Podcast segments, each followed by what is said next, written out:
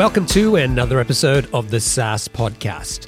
I'm your host, Omar Khan, and this is the show where I interview proven founders and industry experts who share their stories, strategies, and insights to help you build, launch, and grow your SaaS business.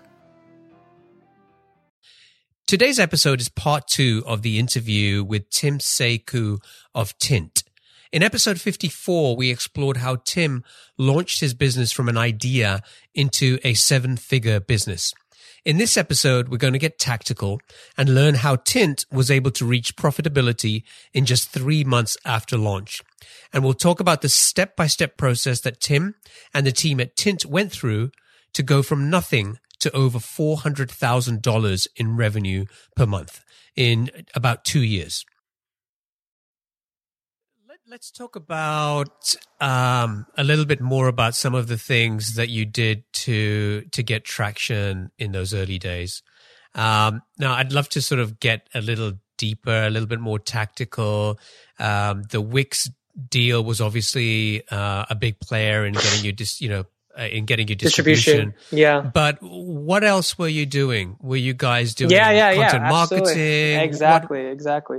So, two main things aside from Uh, the partnership we made uh, that really helped us scale the amount of users and the customers and exposure. Um, to give you a quick premise, ninety percent of our business today is inbound. And that was not by mistake. It was built from the ground up ever since the beginning. Um, two things. First one was just the support I was offering. So um, like I mentioned in the beginning or ever throughout this interview, Uh, that I offered my time, and I was very serious about that. But I said, I said, here's my direct number. Text me if you want to. If you need to have some emergencies, like text me. And having that sort of relationship obviously doesn't scale, but in the beginning, again, you need to do whatever it takes to like build that relationship, get the money, close the deal. Um, I I went through my pro- I I backed up my promises by being there and available for all our users. And then after each event or after each implementation or after a few months of them using it, I would ask them very kindly and say, hey, uh, you know, would you be able to help me um, find some other potential customers that would be very, uh, in, like would find this solution very valuable? So what I did was I emailed them and I said, I think you did a fantastic job with your implementation. I love it. I want to be able to showcase that with your peers or your other network, uh, in, in your, people in your network. Is there an opportunity for you to do one of three things? One, here's a pre-canned text to just share on on Facebook or Twitter. You know, and I would that pre-canned text would be like, you know, I'm using Tint to do this. You should check them out, right? Something like that. Secondly, if you don't want to do that, do you have maybe three emails uh, of people that you know, relative in this industry or, you know, other people that have this title, but in a different industry that you can pass on to me? I'll make sure I reference you. I'll make sure I'll be very respectful and politeful, and I won't make you look bad at all. I want to bolster what you did already and make you look good. Um, if they don't want to do that, the last one was here again as a pre-canned text email that shows um, exactly what we do uh, and uh, a contact information to me. And if you don't want to give me an email, maybe here's an email that you can just send off to three other people. And I made it so easy that they can choose one of three options. And that started generating deal flow very quickly as well. Like we started to be able to um, get introduced to other big brands that we never thought we could be able to. But obviously they will take the meeting because they got referred by an individual they trusted. And I got in real quickly. So if you can provide the support, create the relationship, you can make the ask after you have some success with that uh, that client. Um, the second thing was, uh, what, did you want to ask a question about that? Yeah, I was going to say that um, that that those are really good tactical steps that I think that you know anybody could start implementing with right. uh, their customers today. But it doesn't sound like you're building an inbound marketing. You know, it, it sounds more like you're building a sales machine with that with that. In that model, for me, it made sense at that time. Um, we were, tr- yeah, we were closing deals. I mean, we were a B two B company, so we had to close deals and sales, and we needed to bring revenue in. So in that case, yes, it was, it was trying to generate um, a sales model. Um, and again, even till today, like I get emails saying like, "Hey, uh, I want to introduce you to so and so because uh, they, uh, I saw that they need probably something like this, and we had success with you, so I want to make sure you guys are helping them, or they can make sure that they can use your solution." Um, so it was more of a, yeah, you're right, more of a Uh, deal flow solution, um, not as quote unquote scalable But my second point is uh, really addressing that scalability, which is uh, content marketing. So every week, me and the co-founders and I would write one to two blog posts um, every week, whether it's related to the social media industry, digital marketing industry, uh, entrepreneurship, startup tax, tips and, and tricks. We wanted to share everything we learned to the world. And it was providing free advice, trying to be a thought leader in the space, and ultimately have people share out that content and be exposed very quickly to many other marketers or many other digital marketers that would be potential leads or customers to our solution. So that's actually what um, helped us grow a lot. So we blogged a lot. We also created um, special landing pages for certain keywords that matched our product. So that's another hack and tip that I would suggest um, anybody, which is create specific landing pages, um, fully cater to the keyword that you think your customer or your user will be searching for. And the reason behind that is just S E O. Um, so right now, if you search like best Twitter widget or best Instagram widget on Google, we're probably your first three results. And that thing gets searched many, many, many, many, many, many, many times a month. And so we we focused a lot on S E O and content marketing as a scalable way to generate a lot of exposure. We we would have people subscribe to our blog, and we would shoot them email newsletters every month for the new blogs. And it's just free content, uh, great practical content that they can learn from. And if they like it, they can share it. And before you know it, you get exposed to that marketing world, in our case, our target market, and get more exposed and get more deal flows coming in potentially. How are you figuring out what to, what type of content to create? What, yeah. You know, was this about stuff that you were experiencing yourselves, or sure. were you actually looking at and saying, hey, you know, here's almost like a persona of our ideal customer and, you know, here are the things that they care about, yeah. right? What was the process you went through? We did both. Uh, obviously from the startup entrepreneurship tactics, it was things we faced, and we love connecting with the entrepreneurship world.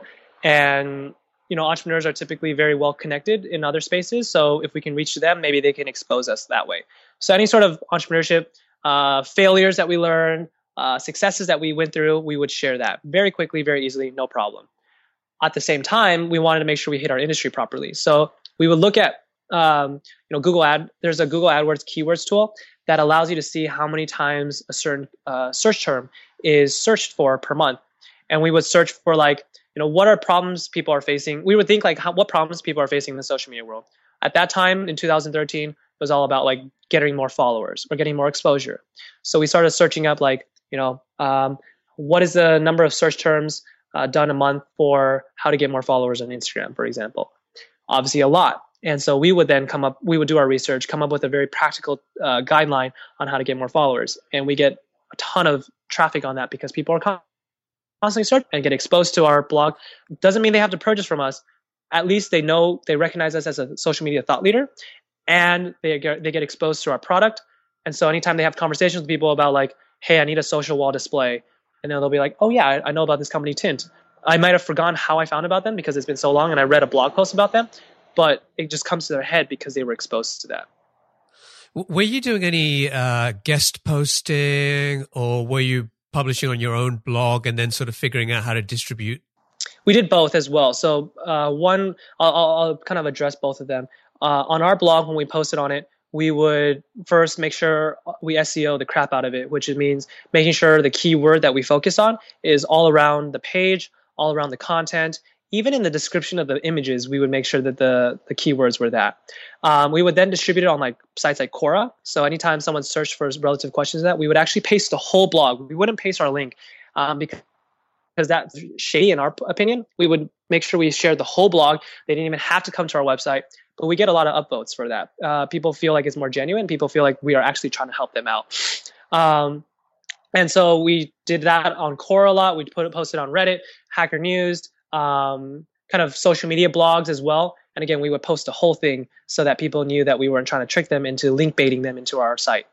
Um, and then on the guest blog side, yeah, I would do some guest blogs. People would put some guest blogs on here. We would do trades. Um, and that is a great way to get exposed very quickly to a whole new uh, subset of customers that you don't have access to, but your you know guest blogger that you partnered up with do. Um, And then sometimes you don't ask for anything in return. All you say is like, can you have just a link back to us? uh, but I'll spend time to write some great content for your readers um, and then let host on your blog.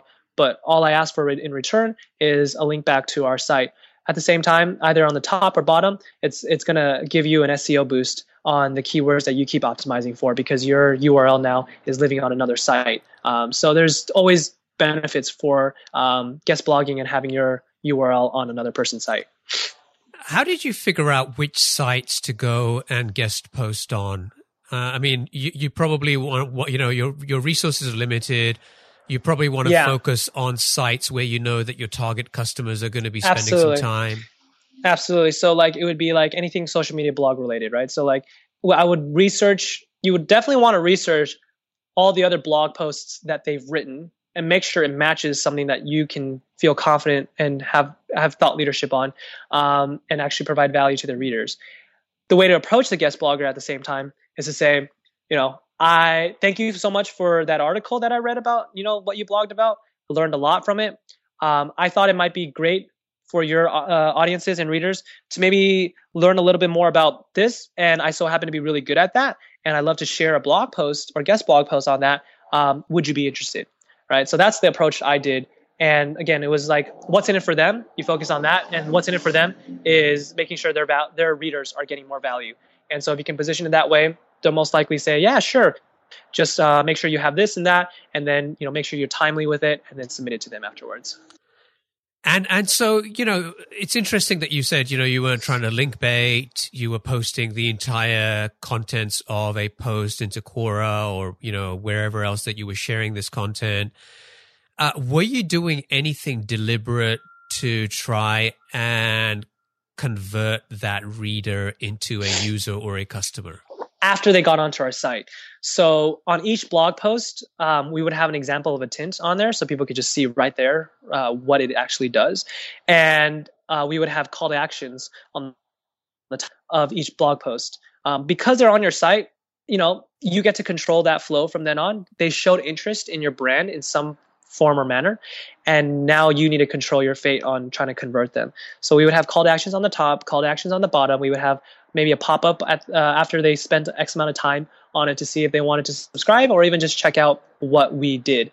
Um, and then making sure it's very easy on the navigation to go into the homepage to see what people, what you're doing. Because typically after you read something and you're like, yes, I'm agreement, I'm in agreement with them. These people are smart. They're a thought leader. Who are they and what do they do? It's a very natural curiosity for many. And so making sure that you have that uh, opportunity in the nav bar uh, to access that is key as well.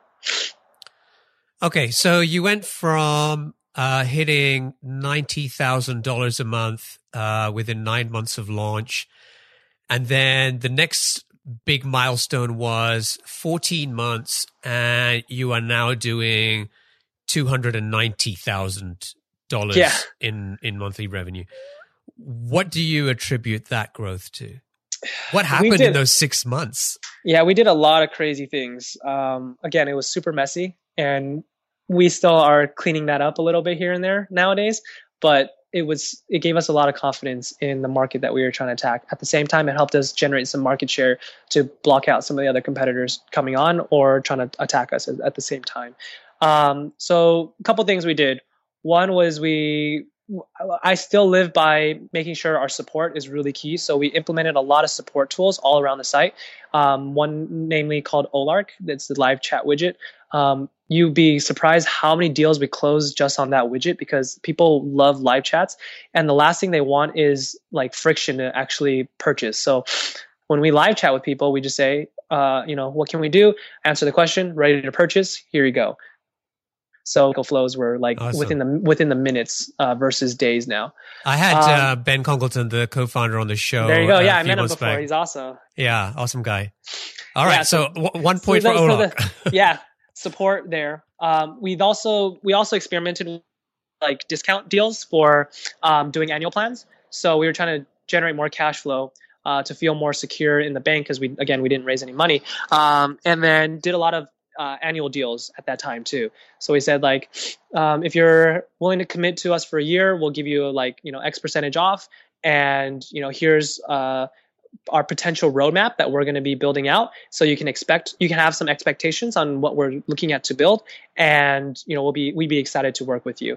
Um, so there's that. And then we obviously started growing our team. So like one of me can only do so much, but I replicated and duplicated myself multiple times to have like four or five people um, pretty much doing the similar things that we're do- doing. The interesting thing also with that is a big play into that is also the culture. So what I mean by that is when you have more of me doing those sales, obviously you want to find a way to like make sure they're compensated well and fairly, but not get too competitive and have commissions, right? Because the last thing you want is have some sort of internal debate and competition on on like um, commissions, and it makes the customer feel so awkward that they don't know who to go to, who should they be talking to, extending the life cycle of the of the sales cycle. It's just it's not fun. So what I did in the culture was we took away um, we took away uh, commission structure, and we only hired people that believed in this model, in that any everybody on the team would get a fair piece of the profit that we make on that monthly basis. And so everybody had a stake in the game now. The developers were willing to build out things quicker and fix the bugs because they had a stake in the game. The marketing people were willing to find more people at a quicker pace and, and qualified leads because they had a stake in the game. And the salespeople now wouldn't be fighting each other for, you know, this is mine, this is mine, this is not yours, um, uh, because everybody had a stake in the game in a fair manner uh, for all the profits that we made at the end of the month. At the same time, you know, I've talked to other sales companies, and they say like, you know, they'll do a round robin. Obviously, it's that's the most fair thing to do in a commission model. The reason why we didn't think that was right for us was because what if someone was really good in the education industry, but now because of the round robin, they had to be passed off to someone that didn't really know much, but had an awkward and hard time to even close them. And the likelihood of closing them would be much smaller. So in our case, all deals went to everybody. And first person who saw that they wanted that, or they were excited about it, or they knew a lot of knowledge about it, they would go after it. So because deal flow was given to everybody, some people were like working late, some people like working early. The time frame of us getting to a customer was within five minutes after they requested a demo or they rec- they had a question. We were so fast at responding to them, even on Olark, that deal flows were getting closed much, much quicker than having some sort of system that was trying to account for something that we just didn't believe in, which was the commission model. And that could have extended the life cycle of the sales cycle so much more. Uh, instead, now we just focus on serving the customer, closing the deal, and continually moving forward with them. Okay. Okay. So you have, um, you have certain types of customers who come along to the site. They like what you guys are doing. They pick a plan and off they go. Yep. Um, you have other types of customers who probably are more, uh, you know, maybe enterprise type customers who maybe will Correct. say, I-, I want a demo, right? Correct. So just give me a quick overview of what the process is behind there. What what does that sales cycle look like with with that type of customer on your site? Yeah. Um, so a typical sales cycle will be someone comes onto our site, uh, they look around, they look at their clients, look at the pricing, they can request us a demo, or they can go through a seven-day trial. Um, free trial, everything's unlocked. And that's something very rare in our industry for some reason. I don't know why, but you know, typically, it's a little expensive to host all this, and so we're willing to take that cost to make it a very self-service and uh, get the customer to really trust us. So two main actions, and we try to bring it very easy, which is, um, you know, you can request a demo or you can request a trial. I mean, go into a trial automatically by yourself. If you're ready to purchase, you can purchase on our pricing page, no problem. That's actually another difference between us and our competitors, which is our competitors like to charge by custom pricing. So obviously you need to talk to someone. It's going to extend the life cycle, the sales cycle.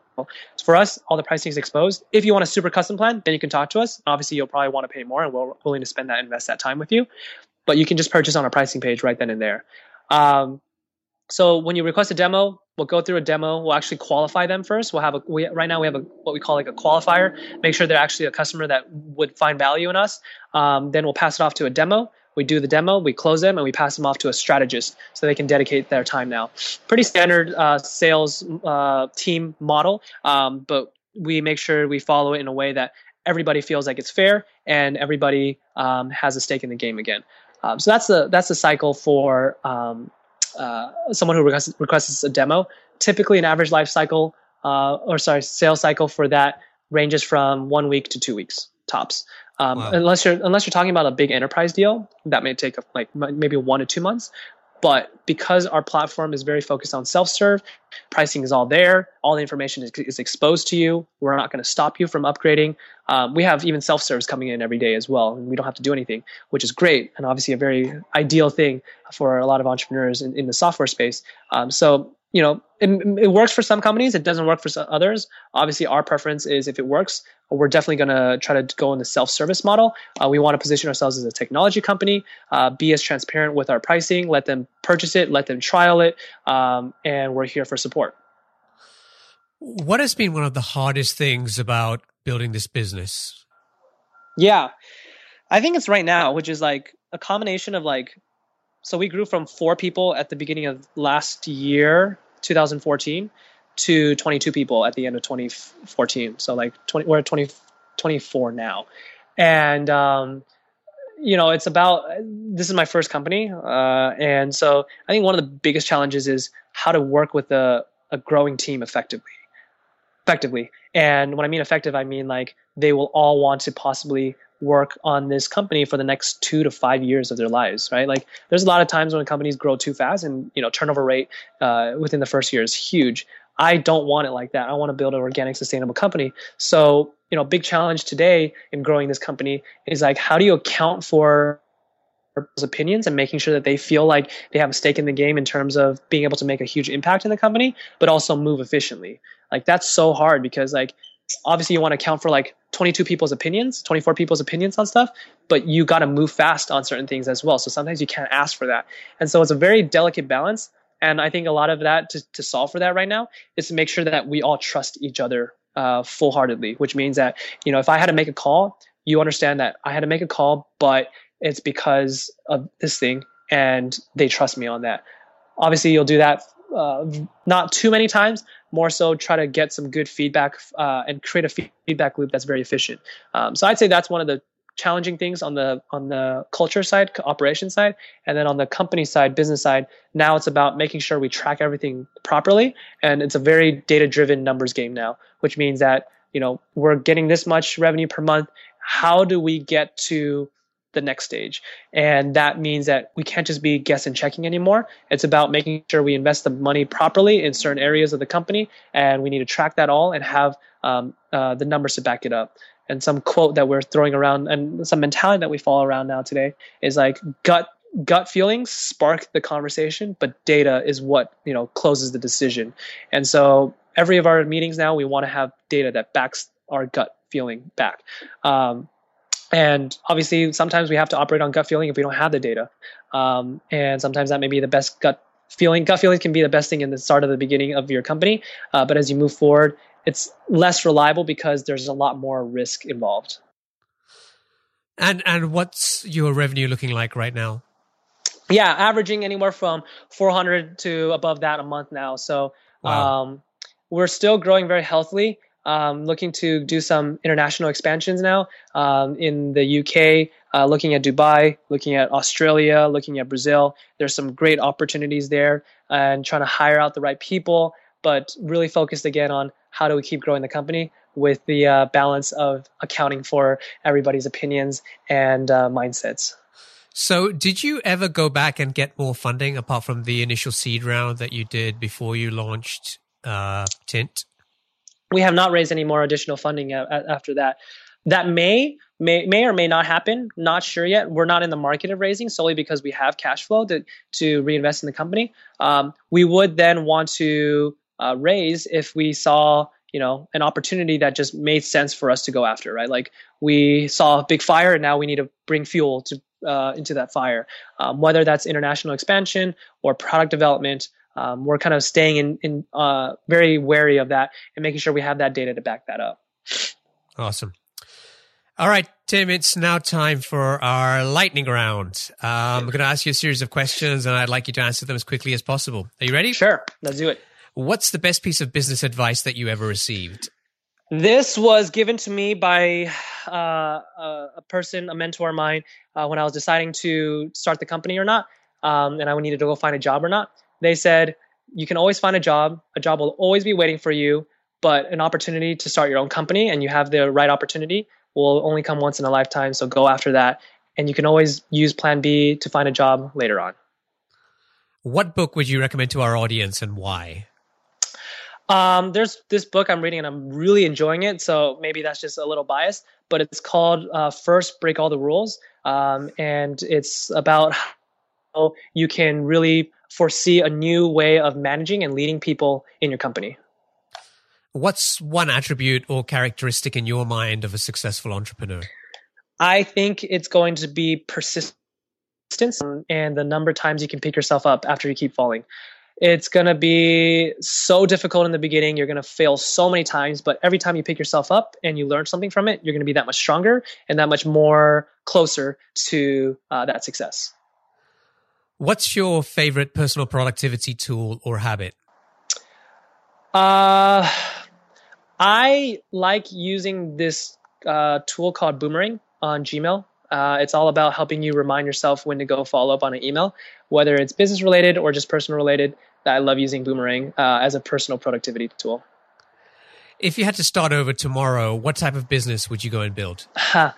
um, I have some fancy towards either hardware technology or something with uh, music. Um, obviously, music is a very difficult industry to tap in, tackle into, and I have no experience into hardware. So this is me kind of just dreaming right now. Well, what's an interesting or fun fact about you that most people don't know? Um, I have a bald spot. Too bad you guys can't see it, but I have a reverse reverse widow's peak, essentially, um, because I liked cutting hair when I was young, and I cut my own hair accidentally too much. Um, so who knows? Maybe that'll be a profession of mine later on to answer my callings ever since I was young. And it never grew back after that? It never grew back because it got a scar. Wow. um, and finally, what is one of your most important passions outside of your work? Um, one of my most important passions is reconnecting with people all around me. Um, I think there's so much to learn and so much to uh, extract information and be able to connect with people uh, that we don't do enough. And so I love spending time with strangers, people at the coffee shops, just randomly meeting up with them and conversing with them, or even my Uber or Lyft drivers, because I just love understanding like what problems they're facing, something I'm not realizing, things that they're facing. And ultimately, maybe sometimes they're, you know, your life is just not as bad as you think it is because you talk to others and they you realize that you are very fortunate and lucky, and always reminding yourself of that can help you stay focused and stay humble. Great answers. Tim, I want to thank you for joining me today and, and sharing your experiences and insights. And thank you for letting us get to know you a little better personally as well. Now, thank you so much. Now, if folks want to find out more about Tint or they want to get in touch with you, what's the best way for them to do that? Yeah. Um, at the end of every interview, I like to give my email away just because I'm all about trying to help other entrepreneurs and answer their questions. So um, my email is tim, T I M, at tintup dot com, T I N T U P dot com. And our U R L is at tintup dot com. Um, go ahead and f- shoot me an email if you have any questions. Obviously, I might not be able to respond immediately, but you should hear a response from me um, at any time uh, that I'm free. Obviously, you know, ask me if it's something that you have a question about or you want to talk about. Just let me know. Awesome. Tim, thanks again, and I wish you continued success. Thank you so much. I really appreciate it, Omar. Cheers.